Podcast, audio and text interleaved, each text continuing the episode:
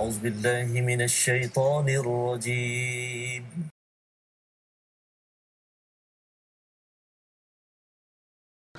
أعوذ بالله من الشيطان الرجيم. بسم الله الرحمن الرحيم. الحمد لله رب العالمين.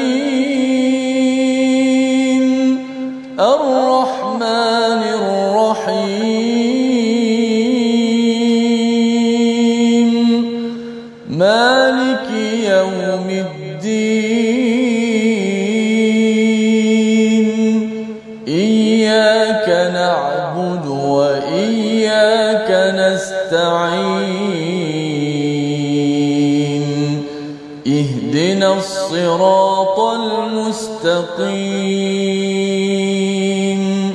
صراط الذين أنعمت عليهم غير المغضوب عليهم ولا الضالين.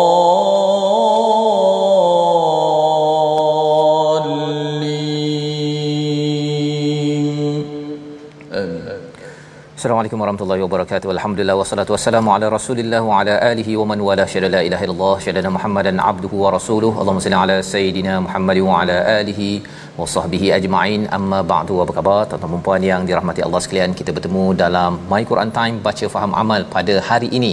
Kita bersyukur pada Allah Subhanahu wa taala. Allah mengizinkan kita untuk terus meng- mencari cahaya demi cahaya daripada Allah Subhanahu wa taala dalam surah An-Nur surah yang ke-24 pada juz yang ke-18 yang kita doakan Allah izinkan kita melihat kepada pelbagai mutiara kata, pelbagai mutiara amalan untuk menjaga diri dan keluarga kita terus sampai ke syurga Allah Subhanahu Wa Taala. Pada hari ini kita bersama Al-Fadhil Ustaz Tirmizi Ali. Apa khabar Ustaz? Alhamdulillah, Safa apa khabar? Alhamdulillah ya hari ini kita nak melihat Ustaz ya sambungan ya. surah An-Nur bersama dengan tuan-tuan yang berada di rumah. Uh, latar belakang kita pun hari ini berbeza sikit Ustaz ya, ya. Uh, berkaitan dengan uh, tajuk kita ataupun isi kandungan pada hari ini yang uh, amat penting diberi perhatian ya bagaimana adab di dalam rumah yang kita ingin lihat sama-sama pada hari ini apakah ringkasan sinopsis halaman 353 kita saksikan. Daripada ayat yang ke-28 ya mari kita lihat apakah ringkasannya iaitu adab ketika ke rumah orang lain ya. Iaitu adab yang telah pun kita belajar semalam dan kita ingin ataupun uh, pada hari Jumaat dan kita nak melihat hari ini apakah adab lagi yang mengatur kepada perjalanan dalam kehidupan kita berkeluarga dan bermasyarakat Kemudian kita akan melihat kepada panduan ketujuh ya hukuman ataupun hukum uh, panduan peraturan yang ketujuh iaitu hukum pandangan dan hijab ataupun istilahnya khimar ya yang kita akan lihat sama-sama pada ayat 30 hingga 31 dua ayat yang panjang bercakap tentang syariat yang telah diberikan oleh Allah Subhanahu Wa Taala pada sekitar 5 6 hijrah Nabi Muhammad sallallahu alaihi wasallam. Mari sama-sama kita mulakan majlis kita ini dengan doa ringkas kita. Subhanakala ilmalana illa ma 'allamtana innaka antal alimul hakim. Rabbi zidni ilma. Ya Allah tambahkanlah keberkatan kebaikan kepada kepada diri kita semua dengan ilmu yang kita akan lihat pada hari ini. Jom sama-sama kita mulakan bacaan daripada ayat 28 Ustaz sampai ayat yang ke-30. Baik, insya-Allah terima kasih Fadil Ustaz Tuan Fazrul, penonton-penonton, sahabat-sahabat Al-Quran yang saya kasih sekalian. Alhamdulillah wassalatu wassalamu ala Rasulillah wa ala alihi wa sahbihi wa mawalah. Uh, InsyaAllah sama-sama kita akan mendalami muka surat yang ke-353 sebagaimana sinopsis yang telah kita lihat pada paparan sebentar tadi. Memberi gambaran kepada kita bahawa inilah Al-Quran agama yang lengkap, agama yang sempurna. Apabila kita diajar dalam segenap aspek kehidupan uh, juga bahagian-bahagian uh, akhlak dalam kehidupan kita adab-adab moga-moga Allah Subhanahu Wa Taala mengadapkan kita dengan adab daripada Al-Quran dan akhlakkan kita dengan akhlak daripada Al-Quran. Jom kita baca ayat yang ke uh, 28 hingga 30. 30. Insya-Allah.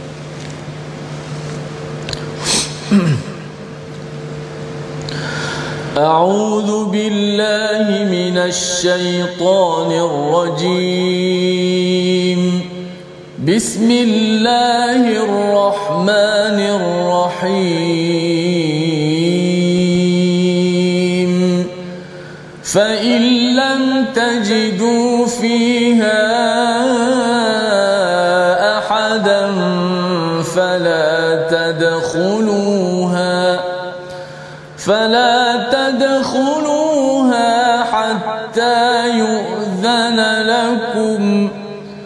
وإن قيل لكم ارجعوا فارجعوا هو أزكى لكم والله بما تعملون عليم ليس عليكم جناح أن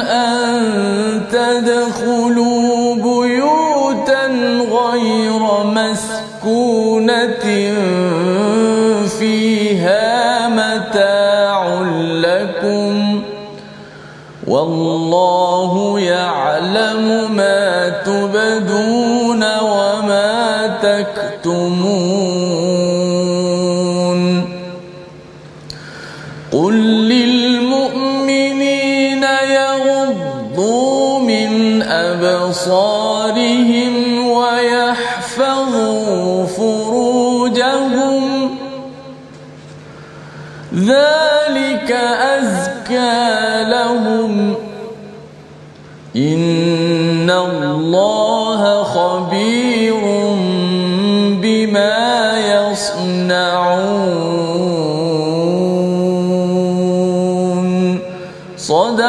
الله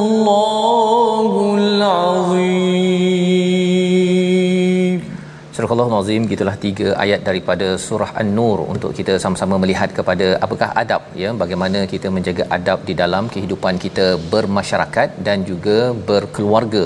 Dan kita sudah lihat dalam surah Al-Mukminun berkait bagaimana Allah memberitahu kepada kita selain daripada kita menjaga solat kita amalan spiritual personal kita kita juga ada disiplin untuk menjaga maruah kita kita menjaga amanah kita kita menjaga daripada perkara yang sia sia maka kalau katakan uh, minggu lepas pada hari Jumaat kita sudah melihat bahawa kalau nak masuk ke rumah apakah yang perlu dibuat ustaz ya? Kita kena dua perkara.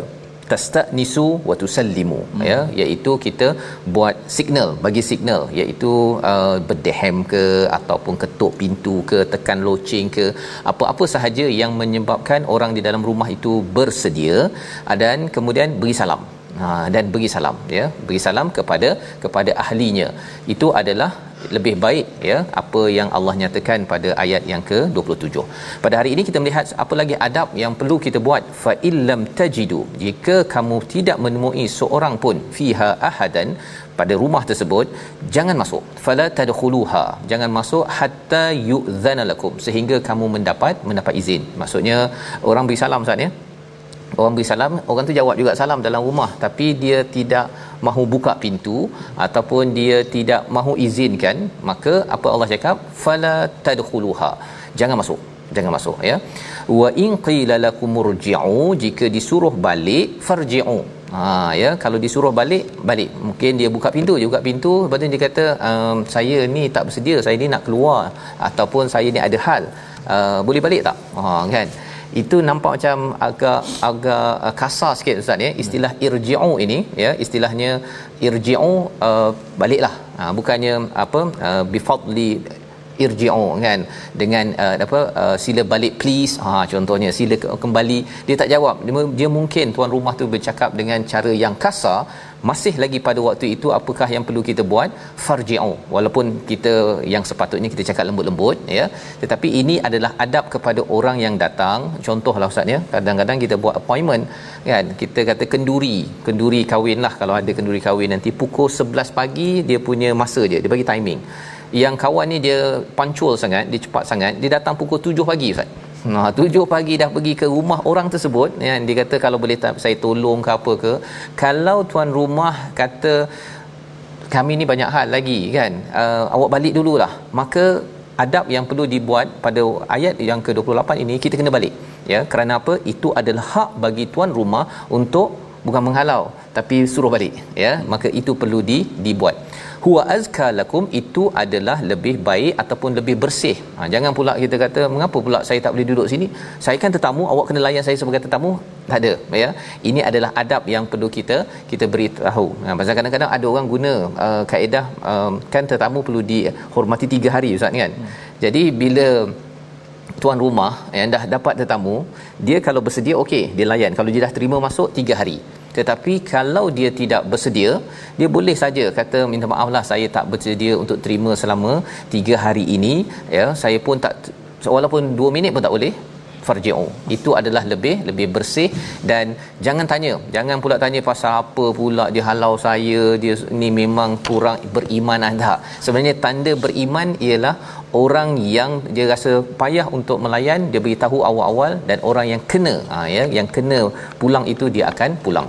Wallahu bima ta'maluna alim dan Allah amat mengetahui apa yang kamu lakukan. Maksudnya ialah kita uh, buat apa yang disuruh oleh Allah SWT tidak masuk ke satu rumah ya tanpa izin dan juga kalau orang suruh balik balik. Ha, tak ada pula ada yang kata dia tak nak balik dia pusing-pusing rumah orang tersebut ataupun dia membuat hal-hal yang mengganggu kepada kepada tuan rumah. Ayat 29 ya bila bercakap tadi tentang uh, buyut ya buyut ini adalah uh, kita bercakap tentang rumah Ustaz ya tempat kerja pun sebenarnya adalah buyut kerana kita menggunakan masa kita yang banyak di tempat kerja.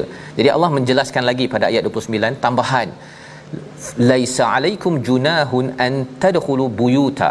Ya tidak ada masalah jika kamu ataupun tidak berdosa jika kamu masuk ke rumah-rumah ataupun tempat-tempat. Buyut ini tempat yang kita guna lama ya. Contohnya tempat kerja pun boleh digelar office ustaz ya. Juga buyut maka kalau tempat-tempat yang ghairan maskunah bukan kita tinggal. Ha, dia ada istilah buyut maskunah. Ada buyut ghairan maskunah. Office ataupun pejabat kita adalah buyut ghairan maskunah bukan kita tinggal. Maka kalau bukan tempat tinggal dia kata Allah kata tak apa.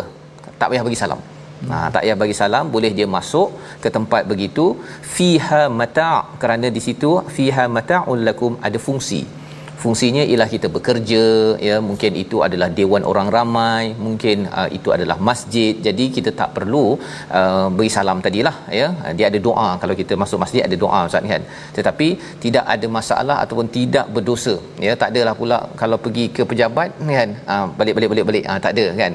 Ini hanya kepada rumah maskunah rumah yang didiami oleh dihuni oleh seseorang.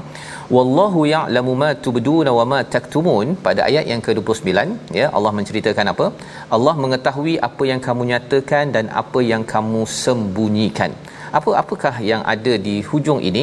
Sebenarnya ada rumah yang maskunah ada rumah yang bukan maskunah rumah yang tidak didiami jadi nak ceritanya ialah Allah mengetahui bila seseorang itu masuk ke sesuatu tempat itu apa fungsi uh, sesuatu pejabat tersebut hmm. ya ada pejabat yang memang uh, tidak perlu meminta izin kerana itu adalah public space ya itu adalah ruang yang umum yang boleh kita gunakan.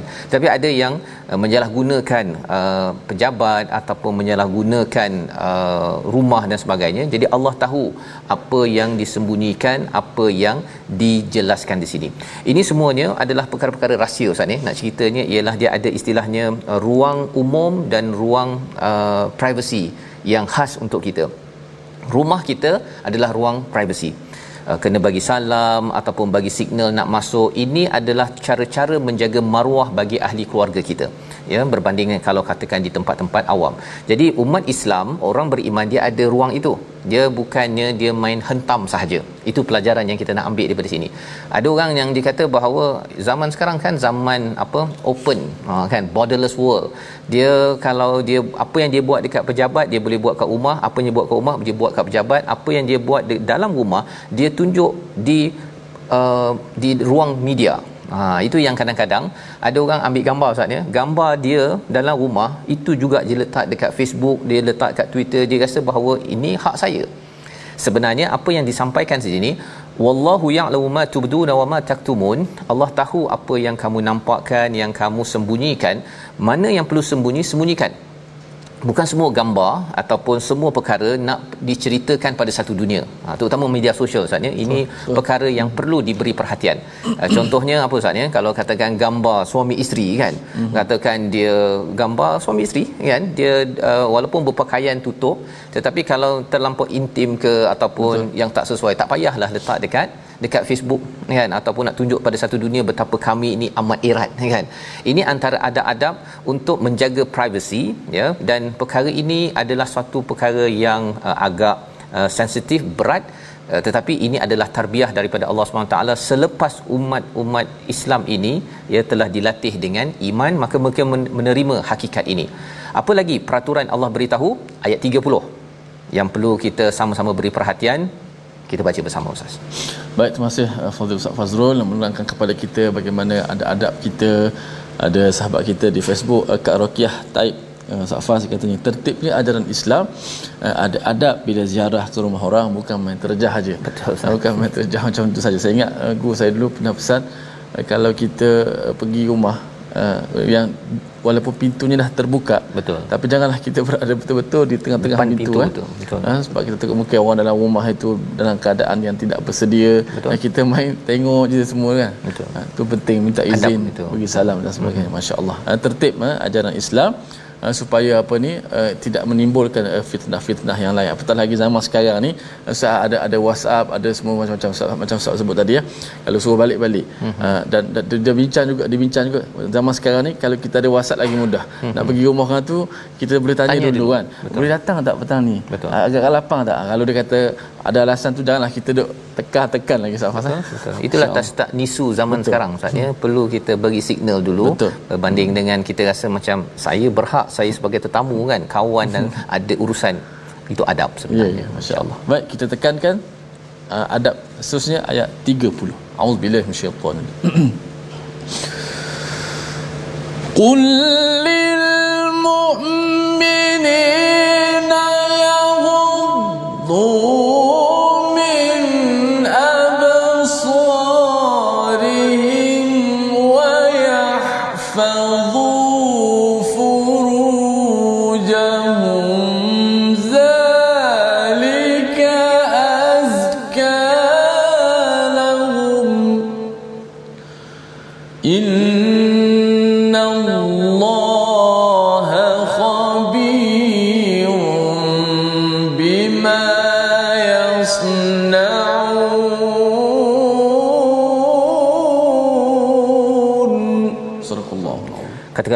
lelaki yang beriman agar mereka menjaga pandangannya dan memelihara kemaluannya. Demikian itu lebih suci bagi mereka. Sesungguhnya Allah Maha mengetahui apa yang mereka lakukan. Ini adalah ayat yang menerangkan kalau kita sudah lihat dalam surah Al-Mu'minun ya tentang betapa li furujihim hafizun menjaga maruah dan kemaluan mereka, maka di sini adalah salah satu daripada panduan bagaimana kita ingin menjaga. Dan seruan ini kalau kita tengok ayat kedua daripada surah An-Nur ini Allah mulakan dengan perempuan ya az-zaniyatu waz-zani ya perempuan yang berzina dan lelaki yang berzina tetapi di dalam ayat seruan menundukkan pandangan ini Allah mulakan dengan lelaki dahulu katakanlah kepada lelaki yang beriman walaupun sebenarnya ustaz ya dekat sini lelaki walaupun Allah cakap lelaki cover sekali dengan cover perempuan. Ha cover sekali. Tetapi bila kita lepas rehat nanti kita insya-Allah kita baca waqul lil mu'minat Allah bagi ekstra. Allah bagi panduan lebih lagi. Kerana apa? Itu kita akan lihat sebentar lagi insya-Allah. Jadi kita lihat dulu ayat yang ke-30. Adab kalau tadi kita bercakap tentang rumah, pergi ke rumah orang, rumah sendiri, ini adalah adab uh, akhlak personal. Ya katakan pada orang-orang beriman yang pertama yaghuddu min absarihim. Ya tundukkanlah pandangan. Ya tundukkanlah pandangan.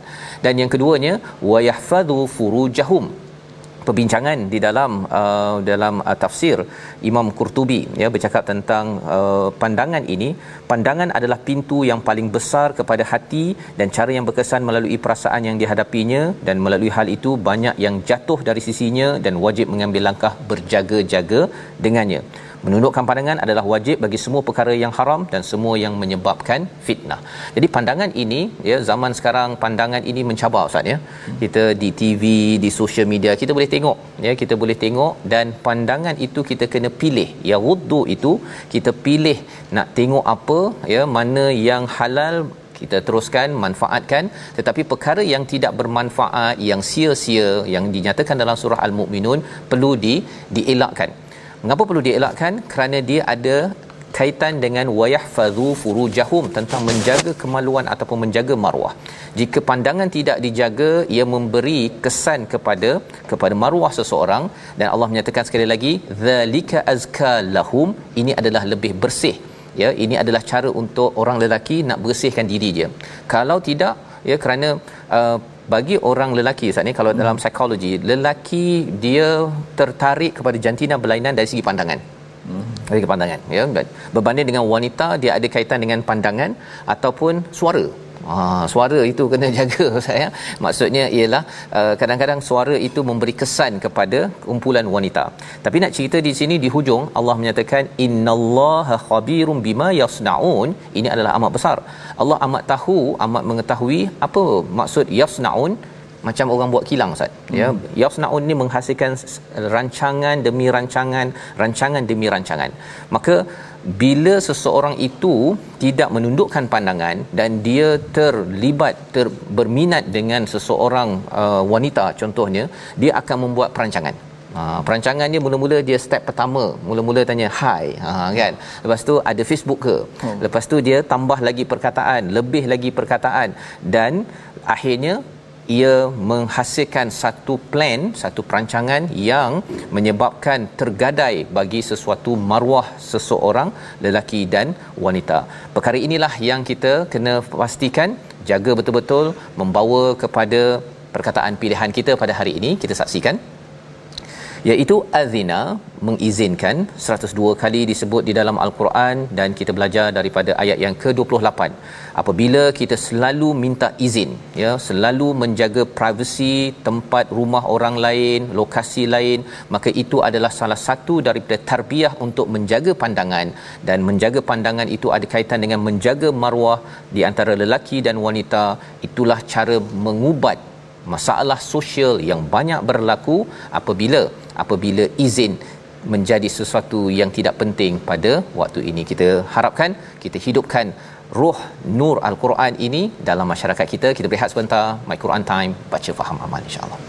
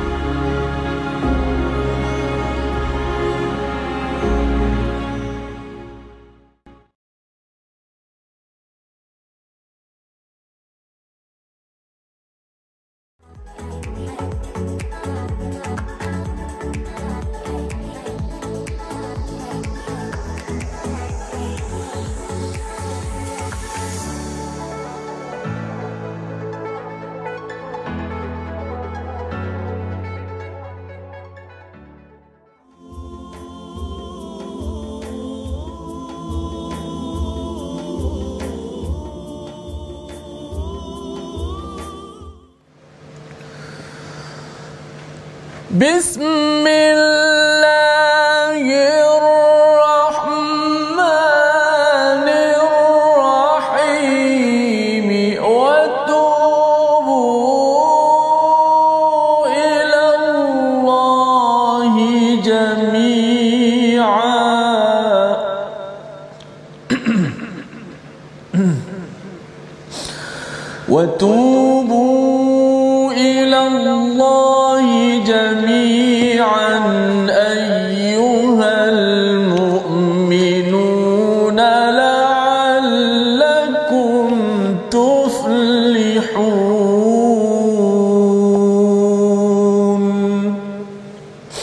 dan bertaubatlah kamu semua kepada Allah Subhanahu wa taala wahai orang-orang yang beriman agar kamu beruntung.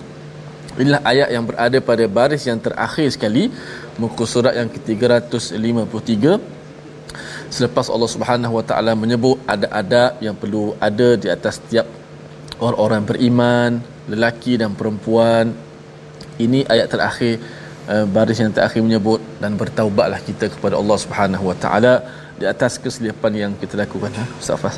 Ya, itu sebenarnya uh, perkara yang penting Ustaz ya. Dalam ayat muka surat ini kita diingatkan berkali-kali tentang azkar lakum iaitu bagaimana kita nak membersihkan diri kita.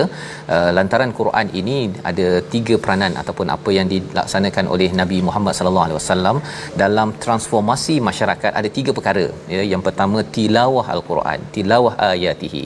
Yang keduanya tazkiyah ya pembersihan. Dan yang ketiganya adalah ta'lim ya iaitu untuk kita sama-sama taklim mengetahui kepada alkitab ini sendiri. Jadi apakah yang perlu kita fahami ya dalam hal ini ya bahawa sebenarnya ustaznya tilawah ayatihi ini kita belajar Quran. Tetapi Quran ini bagi tuan-tuan dia adalah sumber untuk tazkiyah apa maksud tazkiyah? Tazkiyah ni untuk membersihkan kerana kita ada benda yang kita ada amalan yang kita buat.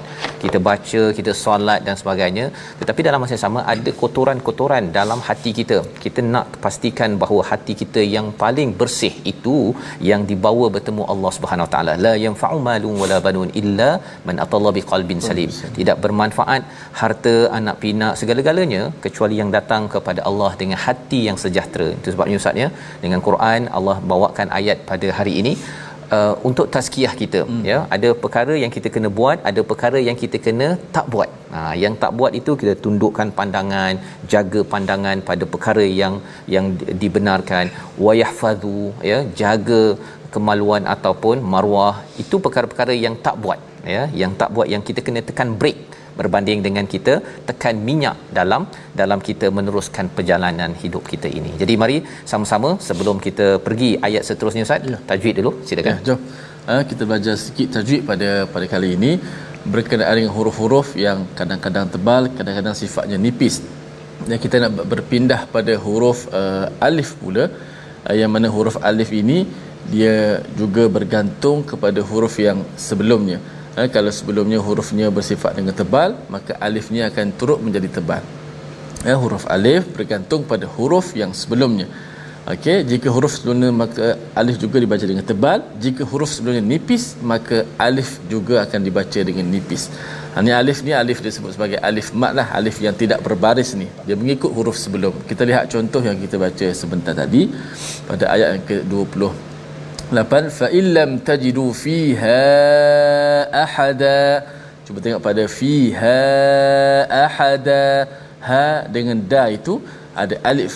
Alif tu dibaca dengan nipis oleh kerana apa? Oleh kerana sebelumnya huruf ha yang bersifat dengan nipis. Ha, maka alif tu dibaca dengan nipis. Juga pada ayat yang seterusnya fala tadkhuluha hatta yu'dhana lakum. Adapun pada ayat 30 min absarihim min absarihim.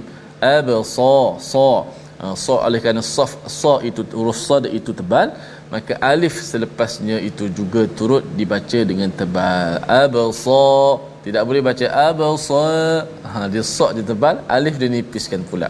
Ha, maka huruf alif uh, adalah huruf yang kadang-kadang tebal kadang-kadang nipis. Uh, ia bergantung kepada sebelumnya.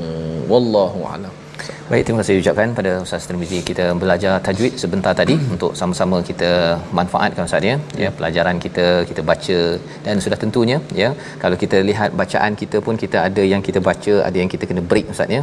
Uh, waqaf dan wasal hmm. dalam kehidupan kita pun sama juga ada perkara yang kita buat, amalan-amalan kita uh, itulah taklim ataupun tilawah tetapi ada yang kita kena tazkiyah. Hmm. Kita kena break Ustaz ya hmm. untuk kita bersihkan agar ia tidak mengganggu kepada perjalanan hati kita ini sendiri. Dan inilah yang kita lihat pada ayat 30 dan hmm. kita akan baca selepas ini ayat 31 ya. Kalau untuk lelaki beriman ada tundukkan pandangan dan jaga kemaluan ataupun marwahnya ya. Dan juga di situ Allah ingatkan zalika azka lahum ini adalah lebih baik membersihkan lagi kepada seorang lelaki perempuan beriman dua-dua sebenarnya ya. Tetapi Allah bagi tahu untuk wanita beriman ada tambahan ayat yang cukup panjang ayat 31 yang kita nak baca bersama-sama kali ini. Jom sama-sama baik jom.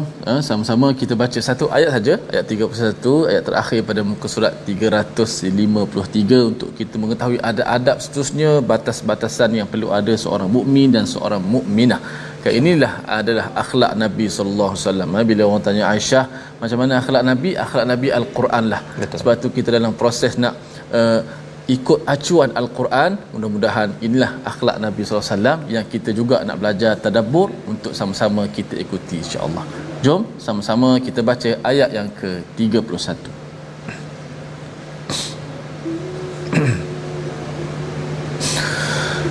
أعوذ بالله من الشيطان الرجيم.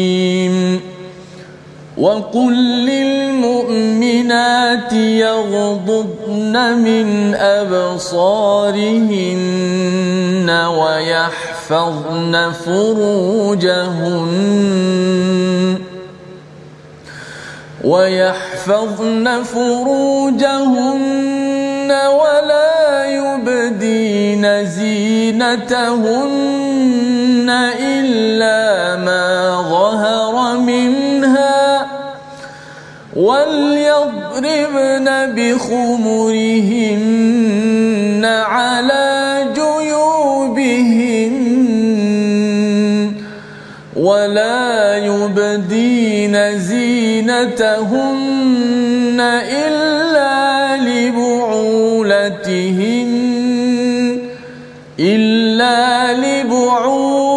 آيَاتِهِمْ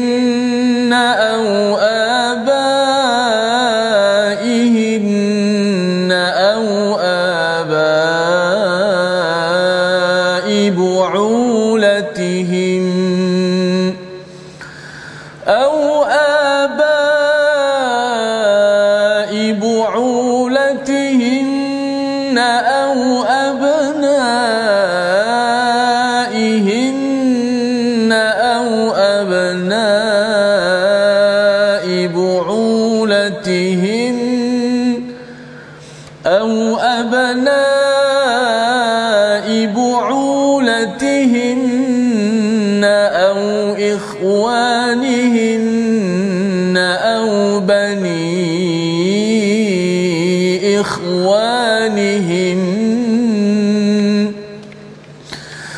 أو بني إخوانهن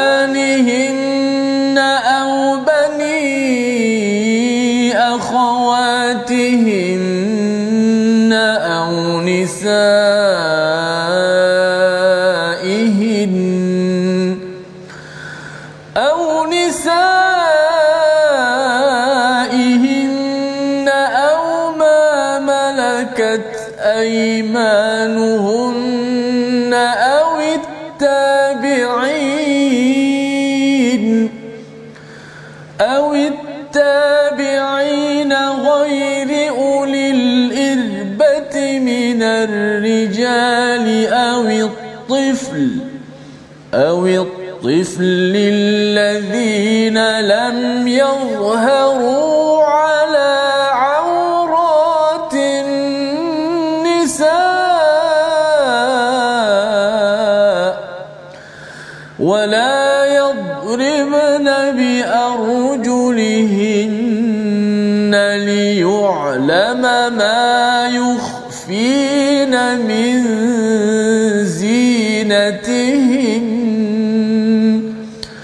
وتوبوا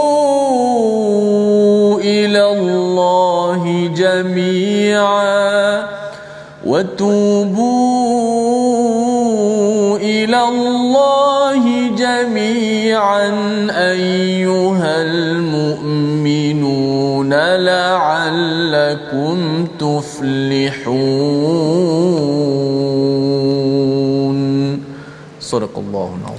Surah Al-Azim gitulah bacaan satu ayat sahaja daripada surah ini Ustaz ya. Daripada halaman ini iaitu ayat 31 ya. 31 panjang ya. Dan ia adalah uh, kesinambungan daripada ayat 30 katakan kepada lelaki beriman juga untuk wanita beriman tetapi diberikan highlight penekanan pada ayat 31 ini. Waqul katakanlah lil mu'minat kepada wanita-wanita yang beriman. Yang pertama yaududna min absarihinna iaitu tundukkan pandangan. Sama seperti lelaki yang beriman misalnya. Yang kedua ialah wayahfazna furujahunna iaitu jagalah kemaluan maruah mereka.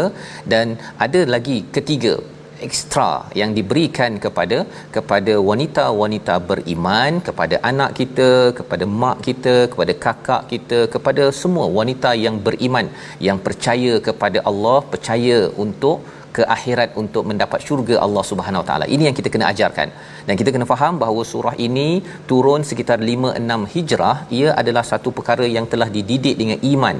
Maka bila turun ayat ini ustaz ya, ayat-ayat ini menyebabkan hmm. ada orang-orang wanita di Madinah itu dia hmm. pergi koyakkan kain untuk melaksanakan isi surah Allah ataupun ayat Allah. ini ya ha, so kalau katakan arak di Madinah itu kerana mereka sudah dibina iman habis jadi banjir di Madinah itu dengan arak mereka sanggup walaupun arak itu adalah lambang kekayaan nak tanam bukan mudah anggur nak diperam panjang masanya tetapi kerana Allah kerana Allah yang sudah masuk dalam hati mereka mereka sanggup untuk ber, berubah. Tetapi kalau tidak dibina iman pendidikan itu maka kewajipan untuk jauh daripada arak ataupun dalam ayat ini berkaitan dengan perkara yang ketiga iaitu apa?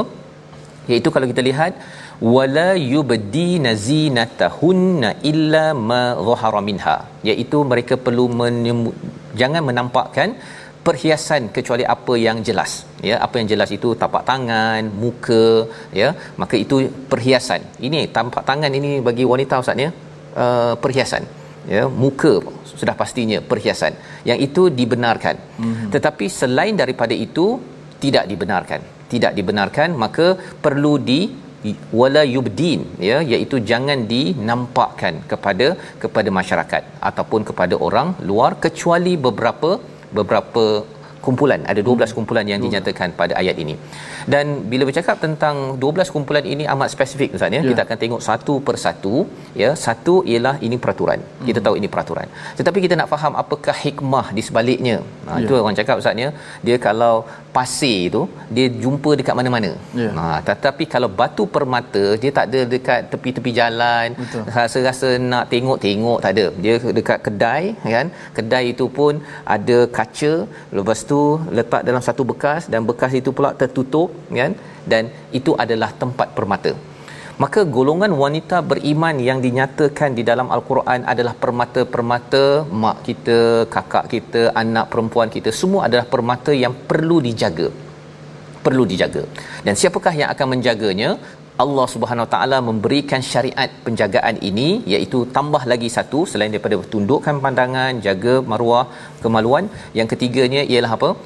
Jangan nampakkan perhiasan wal rib nabi bihumrihinna ala juyubihinna hmm. iaitu mereka hendaklah menutupi tarikkan ataupun labuhkan kepada tudung mereka ala juyubihinna ya, hmm. ya khumur ini ustaz ya khumur ini uh, dia ada kaitan dengan khamar khamar kan arak. Ya. ha, arak ini dia maksudnya ialah uh, bila arak dia menyebabkan kita punya minda dan lidah kita ni tak betul. Kan orang minum arak tu jadi mabuk kan? Ya. jadi bila kita tengok bihumur bihumrihinna ini apa kaitannya? Kaitannya ialah uh, Allah nak memastikan bahawa uh, sesuatu yang kalau khamar itu memabukkan benda yang uh, tak nampak maka humur ini adalah untuk menutup ha, menutup kalau arak menutup ke ke uh, akal ataupun kewarasan kewarasan aha okey susah nak sebut ustaz ya bagi uh, tudung adalah untuk menutupkan perhiasan itu. Oh. Ah itu falsafah bukan falsafah lah memang maksudnya pun begitu. Yeah, yeah. Ya khamar arak tapi khumur ini adalah tudung satu lapisan di atas pakaian. Pakaian biasa mungkin ada pakai t-shirt ke pakai apa ke tapi diletakkan satu lagi uh, pakaian untuk menjadi uh, pakaian yang menutup menutup aurat.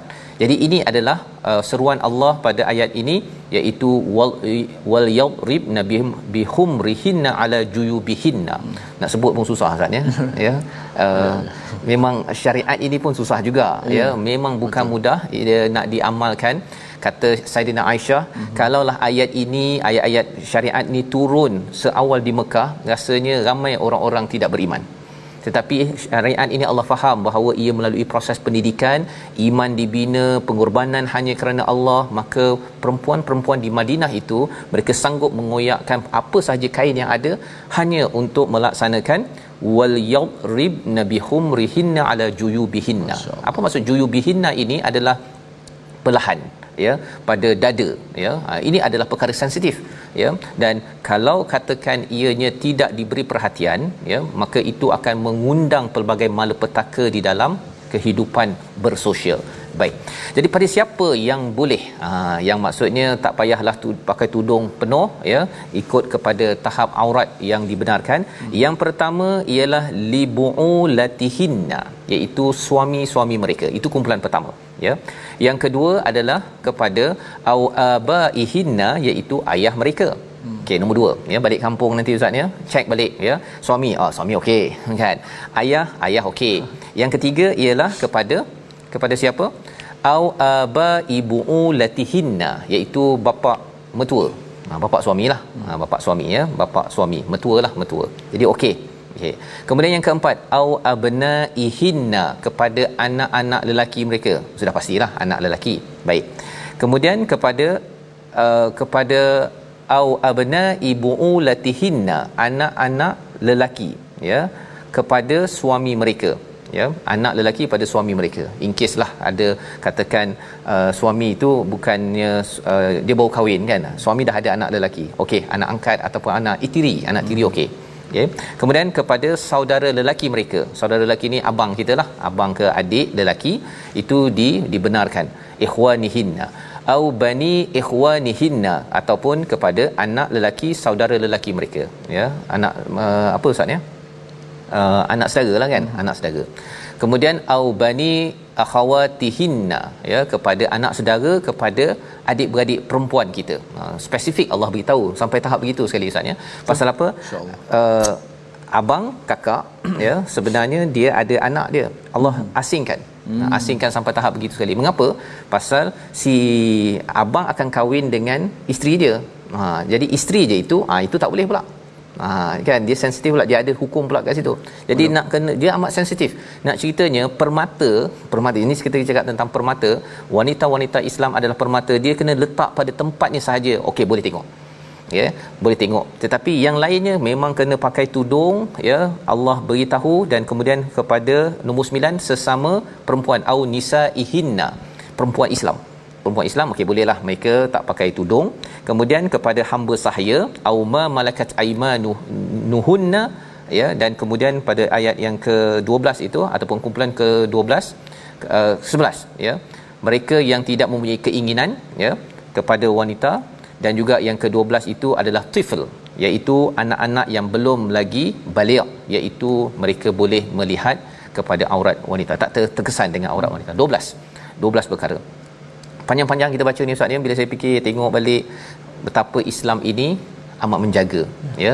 Dan kalau katakan ini tidak dibuat maka apakah yang Allah cakap pada ayat di hujung itu? Watubu ilallahi jami'a ya. Kalau tidak tundukkan pandangan ya. Kalau tidak menjaga maruah dan kemaluan. Dan yang ketiganya tak pakai tudung. Allah kata bertaubatlah ha bertaubatlah. Jadi kalau katakan pakai tudung ada pakai tudung ustaz ni? Tapi nampak jambul. Itu bukan pakai tudung lagi. Istilah dalam Quran. Itu masih lagi fashion. Ha fashion dengan tudung dalam Quran dua perkara berbeza. Yang kita perlu jelas agar jangan pula kita kata oh tak apa zaman sekarang kita boleh pakai tudung yang nampak telinga contohnya kan? Itu bukan istilah dalam ayat ini jadi kalau katakan nak fashion cakap ini fashion. Ini bukan tudung dalam Islam agar kita jangan kelirukan anak kita. Kita nampak ada yang pakai tudung, nampak rambut misalnya, nampak leher uh, ter apa terjerat dekat sini contohnya. Ha, yang itu tidak digelar sebagai tudung walaupun dia nampak seperti tertutup, kena bertaubat. Kena bertaubat ayuhal mukminun agar kita ber berjaya. Membawa kepada resolusi kita pada hari ini kita saksikan iaitu yang pertama resolusi kita ialah untuk sama-sama. Kita um, pastikan ya kejayaan dalam apa yang kita laksanakan. Pulang jika tuan rumah tidak selesa atau suruh pulang ayat 28 yang kedua boleh masuk ke rumah yang tidak ada penghuni. Dan yang ketiga tundukkan pandangan dan jaga maruah untuk kita membina masyarakat keluarga yang percaya. Kita berdoa Ustaz Bismillahirrahmanirrahim. Alhamdulillahirabbil alamin wassalatu wassalamu ala asyrafil anbiya'i wal mursalin wa ala alihi wa sahbihi ajma'in. Ya Allah, adabkanlah kami dengan adab Rasulullah sallallahu alaihi wasallam. Ya Allah, akhlakkanlah kami dengan akhlak sebagaimana junjungan besar Nabi kami sallallahu alaihi wasallam. Ya Allah, ya Allah, akhlak dan adabkanlah kami dengan Al-Quran. Ya Allah, jadikanlah Al-Quran yang kami baca, yang kami hayati, yang kami tadabbur berjaya menatijahkan kepribadian kami menjadi muslim sejati. Ya Allah muslim acuan daripada al-Quran kalammu ya Allah.